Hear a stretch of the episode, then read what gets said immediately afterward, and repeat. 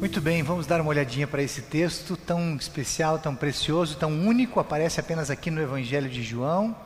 Quase todos os textos dos evangelhos aparecem nos, nos evangelhos todos, ou em um e outro evangelho. Esse é exclusivo daqui. Jesus, o pão da vida. Você sabe que o texto de hoje é uma conversa a respeito de pão. Ele é consequente daquele milagre Do, do, da multiplicação dos pães e dos peixes. Essa conversa sobre pão hoje, ela ainda é um respingo do que tinha acontecido lá naquele dia do milagre da multiplicação dos pães e dos peixes. O tema pão, ele é muito marcante na Bíblia, ele aparece em toda a Bíblia, traspassa os testamentos. E ele tem pelo menos três dimensões. Se você olhar para a Bíblia, procurar o tema pão, você vai encontrar essas três dimensões. A primeira dimensão é o pão de comer. É o maná lá do deserto, que Deus deu para o povo. Inclusive, uma das leituras sugeridas para hoje é aquele texto de Êxodo, quando Deus alimenta o povo com pão no deserto, cai pão do céu. A primeira dimensão de pão é o pão de comer, é o pão de trigo, de centeio, de aveia, o pão de, sei lá, francês, o pão integral. A segunda dimensão de pão que você vai ver na Bíblia é o pão como símbolo do sustento para a vida. Quando Jesus nos ensinou a orar no Pai Nosso, Ele nos ensinou a pedir pão. O pão nosso de cada dia nos dá hoje. Mas o pão ali não se refere ao pão francês. O pão ali no Pai Nosso é uma referência ao, ao sustento de todos os dias. Pai, nos dá tudo o que precisamos para viver. Lá em Mateus quatro, quatro, Jesus também diz, nem só de pão vive o ser humano, mas de toda a palavra que sai da boca de Deus. Não é uma referência ao pão francês, né? Ao pãozinho caseiro. Mas é uma referência ao sustento, nem só de correr atrás do sustento, das coisas daqui é que vive o ser humano, mas de toda palavra que sai da boca de Deus. E uma terceira dimensão de pão que você vai achar na Bíblia é o pão da vida, o pão espiritual, o pão que é Jesus Cristo, que está na palavra, que está na Santa Ceia, que nos alimenta de maneira sobrenatural, através da palavra e na Santa Ceia. Jesus, o pão da vida, e esse é o alimento precioso que todos nós vamos receber hoje de manhã. Se você der uma atenção especial para tudo aquilo que nós vamos conversar hoje, você vai perceber que essas três dimensões de pão aparecem no texto de hoje. O pão de comer, o pão como símbolo de sustento para a vida, e também o pão da vida que é Jesus Cristo. E esse texto ele se dá quando Jesus, depois de três dias intensos, vai à sinagoga, vai ler a palavra, vai pregar a palavra, lá naquela sinagoga que ficava em Cafarnaum, pertinho da casa onde ele morava, e ele vai ter ali um diálogo com a multidão. As pessoas vão perguntando e ele vai respondendo. Basicamente três perguntas que a multidão faz e três respostas daquele jeito carinhoso que Jesus tem, Jesus vai dar. Então fique ligado aí, vamos para a primeira pergunta que a multidão faz para Jesus, nesse contexto em que Jesus está pregando. Eu até acho que interessante que eles estão ali, a sinagoga era pequenininha, cabia, sei lá, cinquenta pessoas, mas diz o texto que tem uma multidão. Eu imagino que muita gente estivesse lá fora, tentando acesso à sinagoga, ou tentando ouvir o que Jesus estava dizendo lá dentro, para todo mundo ouvir. A primeira pergunta que não quer calar é, quando o Senhor, Jesus, quando é que o Senhor chegou aqui? Versículo vinte e cinco, olha lá, versículo vinte e cinco, a multidão encontrou Jesus no lado oeste do lago, e perguntou para ele, mestre, quando foi que o Senhor chegou aqui? Eu preciso resumir o que aconteceu até aqui, para você entender bem a pergunta e a resposta que Jesus vai dar. Lembra que Jesus estava super cansado, esgotado, os discípulos tinham chegado daquela missão eufóricos, queriam contar tudo para Jesus, também cansados. Aí Jesus resolve fazer um pequeno retiro, eles saem para um lugar supostamente deserto. Quando chegam lá, está cheio de gente, tá, tem gente chegando de tudo que é lado, e Jesus fica com pena da multidão, e ao invés de descansar, vai cuidar daquela gente, passa o dia inteiro com todo mundo, pregando a palavra, fazendo curas e milagres, ele expulsou demônios, e no final do dia, ele alimentou a multidão, tendo ali cinco pães e dois peixinhos, ele abençoou, e toda a multidão de cinco mil homens, talvez doze, dez, doze mil pessoas, todo mundo é alimentado naquele final de dia. Jesus vai para um momento de oração, os discípulos vão lá para o outro lado do lago, só que na madrugada os discípulos estão em apuro, no meio do lago, vento forte, o barco vai afundar, e Jesus está vendo tudo, ele sai correndo, ao invés de pegar o barquinho, né? acho que o barco ia ser muito devagar, ele sai correndo por cima da água e vai até lá, se encontra com os discípulos, acalma os discípulos, acalma o vento, e eles chegam do outro lado, chegam em Betsaida. Diz a palavra que eles passam o dia inteiro em Betsaida, tinha uma multidão esperando Jesus lá, tudo de novo, Jesus prega a palavra, Jesus cura enfermos, expulsa demônios, Jesus cuida daquela multidão.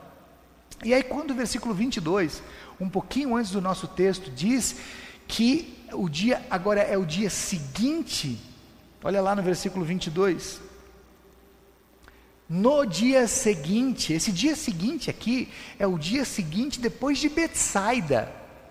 Então Jesus já tinha passado o dia com a multidão lá em Tábua, não tinha dormido direito porque foi acudir os discípulos, passou o dia inteiro em Betsaida e agora é dia seguinte, ele já está na igreja, possivelmente fosse sábado, ele está lendo a Torá, que era a Bíblia dos judeus, ele está explicando a Torá, a igrejinha cheia de gente, possivelmente gente fora da igreja, porque era uma multidão que estava ali reunida, e a pergunta que não queria calar, a multidão perguntou para Jesus, Jesus, quando é que o Senhor chegou até aqui? O povo não estava entendendo como é que Jesus fez para chegar do outro lado, porque o barco de Jesus estava lá, do outro lado, perto de Tábua, o barquinho que Jesus ia usar para atravessar, como é que Jesus chegou aqui se o barco está lá? Jesus podia ter dito para as pessoas mais ou menos o seguinte, ah gente, é o seguinte, depois do milagre da multiplicação, eu fui no monte orar, e os discípulos atravessaram o lago, só que no meio do lago, eles tiveram problemas, o barco estava quase afundando, e aí eu fui andando, correndo sobre as águas, e acabei deixando o barquinho lá, e, e, e ajudei eles, e acudi os discípulos, e aí a gente chegou aqui. Mas imagina só, se a multidão já estava assustada, os discípulos estavam chocados com o milagre da multiplicação dos pães e dos peixes, se Jesus dissesse que chegou lá andando sobre as águas, aí sim ele ia chocar todo mundo, aí é que ninguém ia mais conseguir se concentrar naquilo que Jesus ia dizer. Então Jesus não dá essa resposta, Jesus dá uma resposta diferente, e no mínimo curiosa, e Jesus começa essa resposta daquele jeito como quem vai dizer uma coisa muito importante, vocês lembram disso? Toda vez que Jesus começa, em verdade, em verdade vos digo, ou como diz aqui, eu afirmo a vocês que isso é verdade, para quem gosta de grego, amen lego remin, isso aparece duas vezes no nosso texto, e vai aparecer mais de, acho que quatro vezes no texto todo. Ele vai dizer o seguinte, vocês estão me perguntando, quando eu cheguei aqui, o que eu tenho para dizer para vocês é o seguinte, vocês estão me procurando porque comeram pães e ficaram satisfeitos, não porque vocês entenderam os milagres que eu fiz. Por que Jesus dá essa resposta para eles, e não responde exatamente o que eles perguntaram? Porque Jesus conhece o coração daquela gente. Aquelas pessoas não estão perguntando isso para Jesus porque estão preocupadas com quando Jesus chegou, como é que foi que Jesus chegou, de que jeito ele chegou.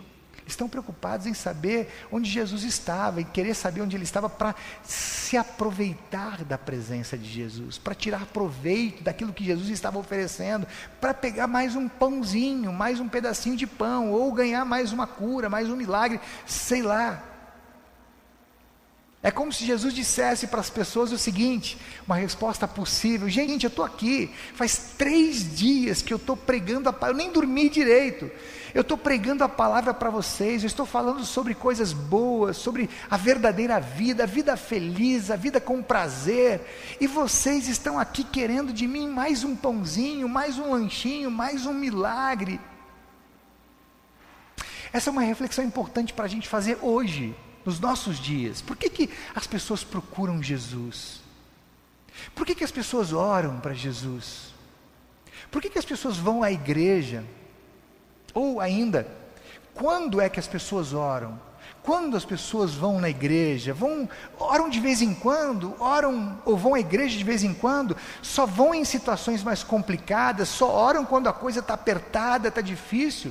As pessoas procuram Jesus para quê? Porque querem adorar Jesus de verdade, em espírito e em verdade, porque tem prazer nisso, querem ouvir a palavra, querem ouvir mais da palavra, querem receber a ceia, querem ter o coração enchido de paz, de perdão, de amor, ou estão procurando Jesus com algum interesse, porque as coisas não estão indo bem, quando tudo vai bem, ok, Deus não, Deus não precisa fazer parte da minha vida, mas quando as coisas estão difíceis, aí as pessoas procuram Jesus.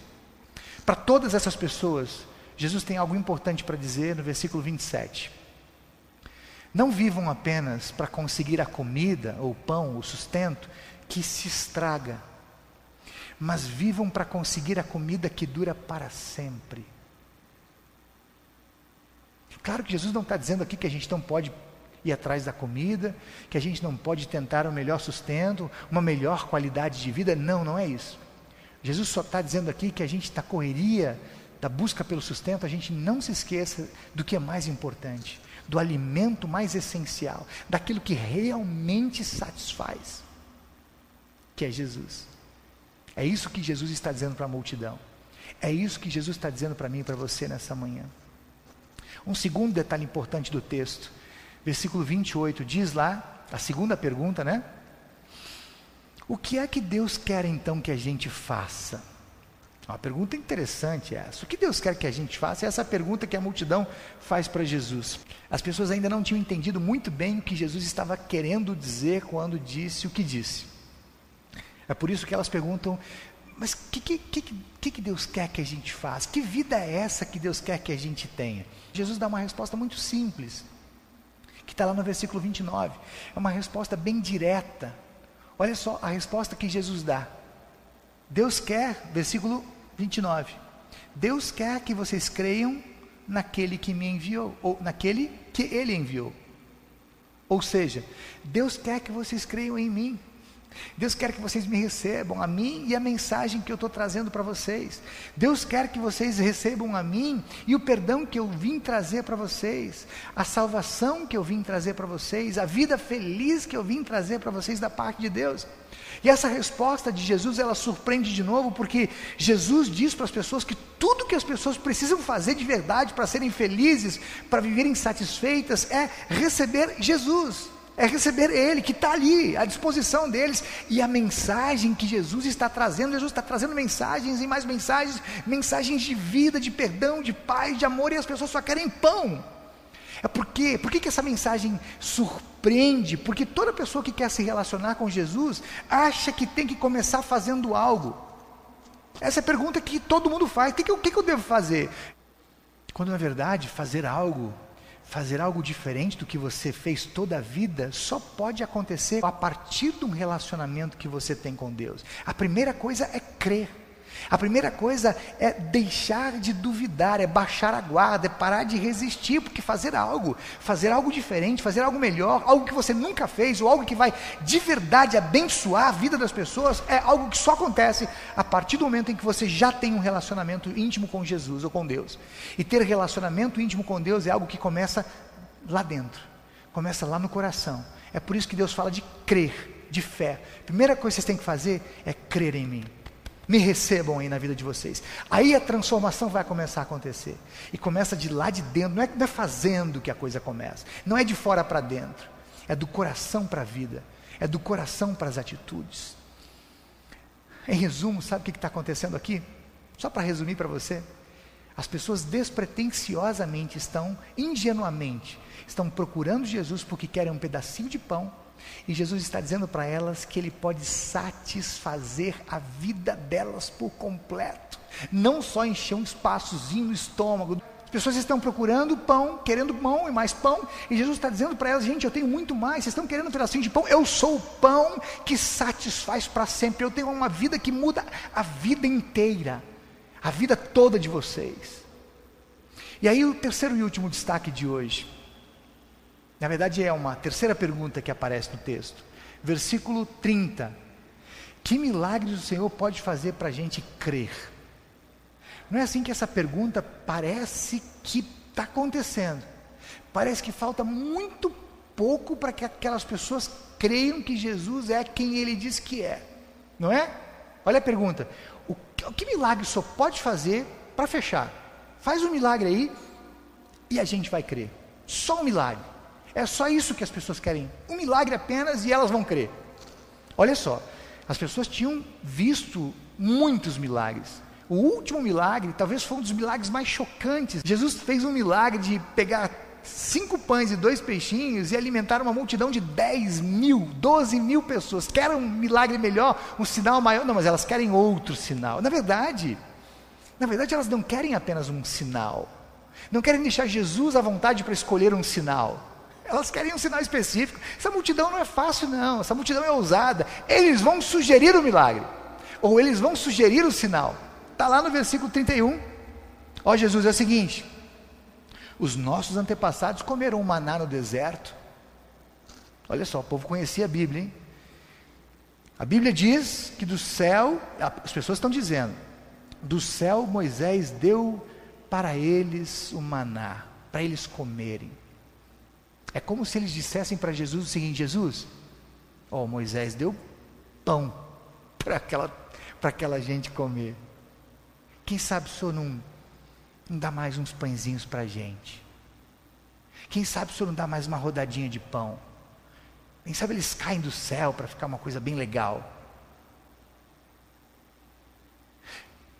Quando parece que as pessoas estão aprendendo, parece que a conversa está fluindo, que elas estão entrando na mensagem, entendendo a mensagem. Pum, pum, pum, pum. Novamente volta o assunto do pãozinho. Elas querem mesmo é pãozinho. Jesus acho que dá aquela respirada funda, né? Aí no versículo trinta e dois ele vai dar uma resposta. Eu afirmo a vocês que isso é verdade. Moisés nunca deu o pão do céu para vocês. O pão do céu, artigo definido se referindo a Jesus. Moisés até deu um pão para vocês, o maná. Na verdade, nem foi Moisés que deu. Quem deu foi Deus. Mas o pão do céu, o verdadeiro pão do céu, é o meu Pai que dá para vocês. Na verdade, na verdade, o meu Pai dá todo tipo de pão para vocês. Se vocês comem hoje um pãozinho francês, um pãozinho de trigo, quem dá é meu Pai. Mas o pão que meu Pai quer dar para vocês mesmo é outro. É muito mais do que esse pãozinho que vocês estão querendo aí. É muito mais do que esse pão que vocês acham que vai contentar, que vai satisfazer a vida de vocês. O meu Pai quer dar para vocês o pão da vida, e esse pão da vida sou eu. O pão que desceu do céu, o Pai mandou eu para vocês. Porque quem come de mim, quem crê em mim, quem me recebe, quem me aceita, jamais tem fome novamente. Só para você saber o que aconteceu na sequência, a partir do versículo quarenta e um, diz que as pessoas começaram a criticar Jesus, porque Jesus disse que ele era o pão do céu. E a partir do versículo sessenta, diz que muita gente abandonou Jesus por causa disso. Eu queria terminar dizendo que todos os milagres que Jesus fazia, que Jesus fez, tinham o propósito de operar a fé no coração das pessoas. Jesus nunca fez um milagre pelo milagre. E muitas pessoas, depois dos milagres, creram em Jesus e o seguiram. Mas muitas outras pessoas não creram e foram por outros caminhos. As histórias com Jesus, elas vão se repetindo ao longo da vida, ao longo da existência do mundo e também no dia de hoje. Muitas pessoas vão ouvindo a palavra, vão ouvindo Jesus falar, vão crendo, vão aprendendo, vão crescendo, vão ficando mais famintas, mais sedentas, querem mais, querem ter mais proveito, querem ouvir mais, querem estudar mais, querem saborear mais. Mas muitas outras pessoas que ouvem a mesma palavra apenas estão querendo se satisfazer, satisfazer algumas necessidades pessoais, apenas querem mais pãozinho ou mais alguma coisinha. Mas o convite de Jesus continua de pé, continua de pé para todas as pessoas. Eu sou o pão da vida. Que tal você se alimentar de mim? Você quer se satisfazer de verdade? Você quer se satisfazer todos os dias? Você quer se satisfazer para sempre? Você quer ocupar aquele vazio que está lá dentro de você e que te incomoda, aquele buraco que você tem dentro do seu coração? Então eu sou o pão da vida. Eu sou o pão perfeito para você. O pão que Deus mandou para você e mandou hoje, quentinho para você. Se você me receber, se você se alimentar de mim, se você crer em mim, você vai ficar satisfeito para sempre. Eu sou o pão que Deus mandou para você hoje. Amém?